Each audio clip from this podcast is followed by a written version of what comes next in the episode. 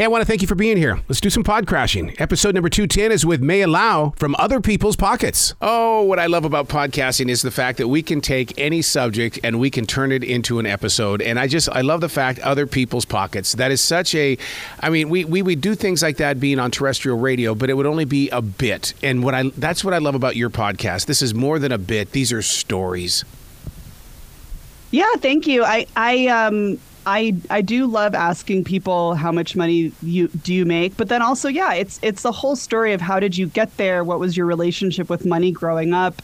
You know, what do you still struggle with? How did you get that job? You know, I feel like um, it's it's all about the context of someone's life, whether they've made mistakes or not. It's just so interesting to to hear about that, and I I think everybody for for you know who's been on the show because I know it's not easy to talk about your own finances, but um, yeah, it's been really fun so far. I mean, making mistakes isn't that part of just growing up? And the I mean, once we break free the twenties, go into our thirties, and we finally start wising up a bit. I mean, that, I mean, I, I learned from those mistakes. Oh, absolutely. But I think that there's a, a, brand of podcast out there that's like this, like I'm a success, and like yes. here's how I made it, and you know, and it, I think that that's fine and it's good to be inspired by that. But I think it's also like not every episode can be like that and not every person that's not really the reality of of most people's lives so yeah i think hearing about um, people who made mistakes or who like do personal finance in a way that you know there's people that have overspent in their lives or you know, have done things that are not the sort of standard wisdom, but they've steered themselves out of it. And it's just always interesting to hear, like, you know, personal finance is not about like, okay, everybody should all do, you know, these five steps. It's like a very personal thing. If you can, if you can finagle your way through the world, then good for you. But let's hear about how you did it. Well, then you've got people like Carmen Gonzalez as well, who you know makes the money, but but but Carmen is very loving to, to you know toward the community and and and really you know embraces that. Yeah, I mean, she's a she's an immigrant. Um, recent was was undocumented. Recently became a citizen, um, making nine hundred dollars a month, living with her parents um, in her you know early twenties. But yeah, she really believes in sharing. You know, when she's putting together her Amazon cart on Amazon, it's like, who else needs something? Who else wants to put something in the cart? I'm going to get it. I just got paid. Like, she just really believes that if there's enough for us, there's enough for everyone. And it's a different way of looking at money because I think in our society, you know, it, it's so hard to get by that you start to be selfish. You start to feel like, well, I need to just hold on to what I have because otherwise, like, I'll never get ahead. Um, but I think that everyone's philosophy is different, and I think that she finds a lot of wealth in a different way um, from from spending on her community. I don't do money the way that my parents did money, and I sure don't do money the way that my family does money. But I'll tell you what, though, one of the things that my mother planted was save it for a rainy day. I still believe mm. in hmm. that theory. And do you practice it? I absolutely do. Oh my how God! How do you do yes. it? How do you um, how do you do it and not touch the savings? Well, what I do is is that the multiple jobs that I do have, I don't call them jobs, I call them choices. The multiple choices that I do mm have, what I do is I keep it all in separate banks, and and then mm-hmm. it, and they have there's rules that you cannot go over there and touch that money unless it mm-hmm. does this, and and so mm-hmm. and so therefore it's not coming out of one pocket, it's coming out of several. Yeah. Do you do the thing where some people like open an account at a bank that is like far away that they yep. don't even have an online presence that you'd have to walk you'd have to like cross state lines to like, go to the bank if you really needed the money you could get it but you, they make it intentionally so hard for themselves do you do that i have to drive to the bank and and what i did was i don't yeah. want to i don't want to get used to the digital hey take a picture of this yeah. check and let it go in i don't want to get used to that because that's too easy so therefore i i, may, I make it a pain in my butt that i have to physically drive to deposit that yeah. check yeah I mean, you're so rare. So so many people don't can't don't have this discipline. Like you well, realize I, that you're, you're not co- a common. I'm, i came from a very poor family. I, I don't want to go back to that. Yeah. And has it? And do you have this this like feeling of stability and and like this? Does it? Um, yeah, it, it sounds like it's paid off for you, like doing this, and you've you've reached a level of stability doing this? Uh, comfort. Uh, you know, I mean, yeah, because, because comfort, I mean, in, yeah. with this banking world that we live in today, which is just freaking the heck out of me right now. Uh, yeah. You know, and it's just, I know. What are you going to do? I don't know. it's out of my hands, man. It's I don't know what to do. yeah. but, yeah. but but how do you get into the mindset of someone when you start talking about money? Because it is an emotional thing for a lot of people. Because you're talking about dreams. You're talking about something that keeps them connected to their own little worlds yeah, and I think that we, you know, obviously we screen people before coming on the show that, you know, do you want to come on and talk about your your own personal finances? But um, yeah, I think that um, I, I, I try to make it clear that I am really curious. That this is not a judgmental space. Um, I think that there's too much judgment that goes on when you hear about somebody's money. Um, but yeah, it, it is it is a weird thing. I think that people, especially if they share their net worth. I mean, that feels um, like the price tag on their head. It feels like it's all reduced to that. It's all just, you know, am I a success or not? And people are going to judge based on that number. Um, but I think that, you know, people tend to open up a lot when you ask about their money upbringing. Um, everyone has kind of an interesting story about their childhood and, and what was or wasn't talked about, because even if money wasn't talked about in your home, you still learned something about money as a child. Yeah, you know, children totally. learn everything. So I think that just, um, yeah, trying to be curious about their lives, but it is, it is hard. And there are times when people shut down on certain questions that I ask and open up on others. And it's always interesting to see, you know, where people's comfort levels are. Yeah, it, to me, it's it's almost money is like the, so, the social media in the, in the way that it's like we all put up fake pictures and fake smiles and things, yeah. and and we're all judged by that. And I think that money's the same way. We'll show it off. We'll go out and get a brand new car. We'll get a new roof for our house. Oh, they must have money. Yeah, yeah, or you know, some people who who have a lot of money specifically don't do those things. Yeah. You know, they they just they, that maybe that's why they have money is that they don't go out and buy the new car. But yeah, it is. You know, I'm all for salary transparency. And at the same time, I realize that sometimes it's TMI. Like sometimes it's like, I didn't need to see all my coworkers in their bathing suit today. I just did, you know, like it's just sometimes it's a little, it's a little much and you have to kind of be prepared for the information. It's, um, it's in a certain context. But yeah, I think that we all walk around with a mask on and to some extent that protects us and, and allows us to be social people because I guess there's a reason why humans like wear clothing and and do certain things to, to not be totally exposed. But um, it is, you know, I think that also like too much silence around it, too much um, just not talking about it is what leads to people being underpaid and mm-hmm. um, you know the silence tends to tends to favor the employers who don't want their employees to organize and talk amongst themselves you know that is so true because I mean it's like you know eh, coworkers want to discuss you know how much money are you making? You know we're not we're not going there. We're just not going there because you don't need to know and I don't need to know because I guarantee you it's gonna it's gonna create a division here.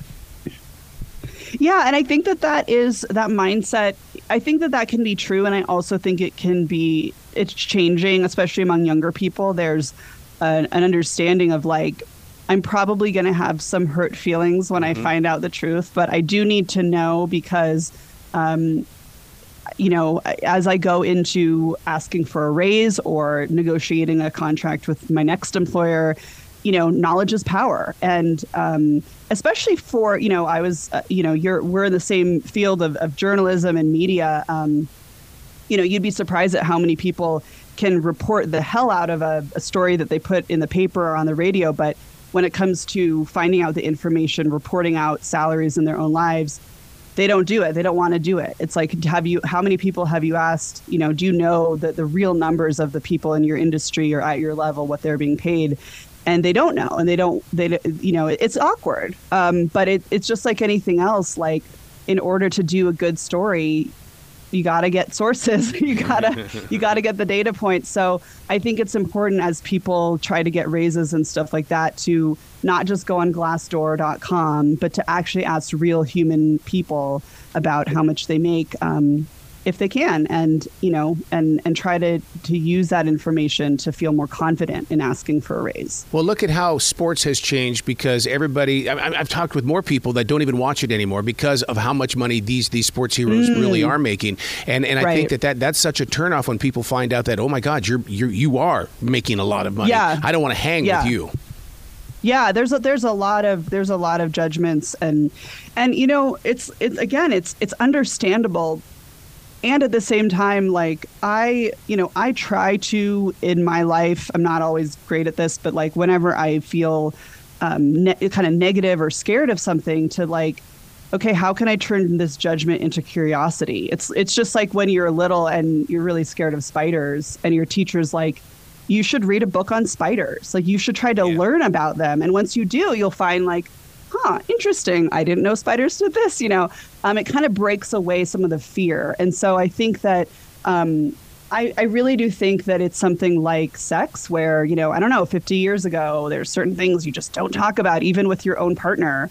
Um, but there's more of an understanding of like, you know, we need to talk about these things. Yeah. Um, it's it's not so weird, and it's just information. And um, you know, the more we get comfortable with having that conversation, the more we can maybe uh, just know how to handle that when we when we find out. But that's interesting. I didn't know that anyone was not watching sports purely because of their income. I, I hadn't really heard. I, I, believe it. I just I hadn't really heard that before. Yeah, but their their, their follow up answer, and I'll go. So where do you get your sports fix then? Well, I watch professional wrestling. Oh my God, you've traded the NFL for professional wrestling. Thanks, dude. But you know, you brought up an interesting point about sex and money. Now we have to talk about Mistress Marley. There's a connection yes. for you. Yep. I mean, the intersection of sex and money is, is always in, yeah so she is somebody um, i interviewed. She mistress marley is a financial dominatrix. Um, and what that is is she is also a normal dominatrix. So what you would think of with whipping and dungeons and stuff but part of her practice is that she is online and she posts pictures of herself she's very sexy um, and she kind of berates people online and then tells them to send her money. And like, that's it. There's no sex, there's no sexual contact. Mm-hmm. Um, occasionally, she will put a collar on someone and take them to the ATM and they'll take out money for her. And then that's it. um, so she makes re- pretty good money doing this. And um, it's a really interesting look inside um, you know our psychology or at least the psychology of her clients who tend to be men tend to be CEOs or people in power that, you know, they're bossing people around all day. And at the end of their day, they kind of want to be bossed around. They kind of want to not have to make the decisions. And it's kind of their kink to lose power through losing money in their wallet. Um, and, you know, like different strokes for different folks. I, it, but yeah, she makes good money off of this and loves it and feels like she also has an actual connection to her clients that they they truly thank her for this service. Um, it's it's all very fascinating. Don't you think money is an addiction, just like drugs and alcohol? I think it can be. Yeah. I think I think it can be. Uh, I think any you know I. I was hearing someone uh, the other day saying, you know, we're all on the addiction spectrum. Like, you know, it's not like, oh, there's some addicts out there and then everyone else is fine. I think that um, you tend to be the more money you have the more space it occupies in your brain and sometimes you can become obsessed with it um, you know the more you have the more you are aware of other people that have even more because you're now you're in circles where you're going to parties where people are talking about their vacations or whatever um, I think that I think there are some people who aren't addicted, um, but they're probably rare. And I, I just think that our society, you know, like you have to make so much money just to get ahead in our society by and large. And so it kind of forces you to fixate on this thing that um, maybe in another universe, you know, we didn't have to be so addicted, but um, you know, just to get ahead, you know, you feel like you have to really double down. Well, I'll, I'll, one one group of people I still want to study in a big way: cryptocurrency people. Because I mean, is mm. is this fad finally over, or is it just going through a stumbling right now? I think it's just going through a stumbling. I mean, I think that um, I think that there are still these diehard crypto people that believe that um, you know it's about kind of the, the underlying technology and blockchain and um, yeah, I think it, it's so it is so interesting because even as of I don't know a year ago, like I feel like crypto was seen as like maybe we should all get into crypto, you know, like yeah, kind of cool yeah, and like yeah. you should you should learn about it, and now it's like oh God, these scam artists. But I, I think that um, I don't know. I think I think I think it's going to rear its head again, uh, and I don't know. Ultimately, is it is it for real? Is it going to be successful? But um, I do think we're going to keep hearing a lot more about it. Well, I, we're probably going to hear a lot more about these AIs too, because I think they're trying to figure oh, us yeah. out when it comes to buying. I mean, you, you, we we could be talking about something right now, and five seconds from now, it's going to come up on my on my Facebook, and it's going to say you can buy this right now. Oh my God, I've got to have it. Yeah, Oh yeah, I mean the whole world of AI is is so crazy. I mean the thing is we've had AI in our world before. It's not like only now has it appeared, um, but now it's just more sophisticated and and it is you know like it it's crazy. Um, I was just talking to somebody who works in AI, and they were like, "Oh, don't worry about all the you know the worst case scenarios with what could happen. Like ultimately, there's still human beings that control the technology." And it's like yeah but isn't like like isn't the fear that like the the technology will become smarter than us? Or or it's like uh, i don't know. I, I just think that um you know it's it's a fascinating area and it frankly like on the sort of investment side or on the the wall street side you know the ai is seen as something absolutely to invest in. So then it's just going to get more money going to get better. I don't know what to say about all that but it does freak me out a bit well, and your podcast is a great investment too because it almost you you make us feel like that we're kind of vicariously tuning into somebody else's life, where we're kind of just you know listening and and you just make us a part of the community with the subjects that you bring up, and I'm just so proud of you for doing something like this.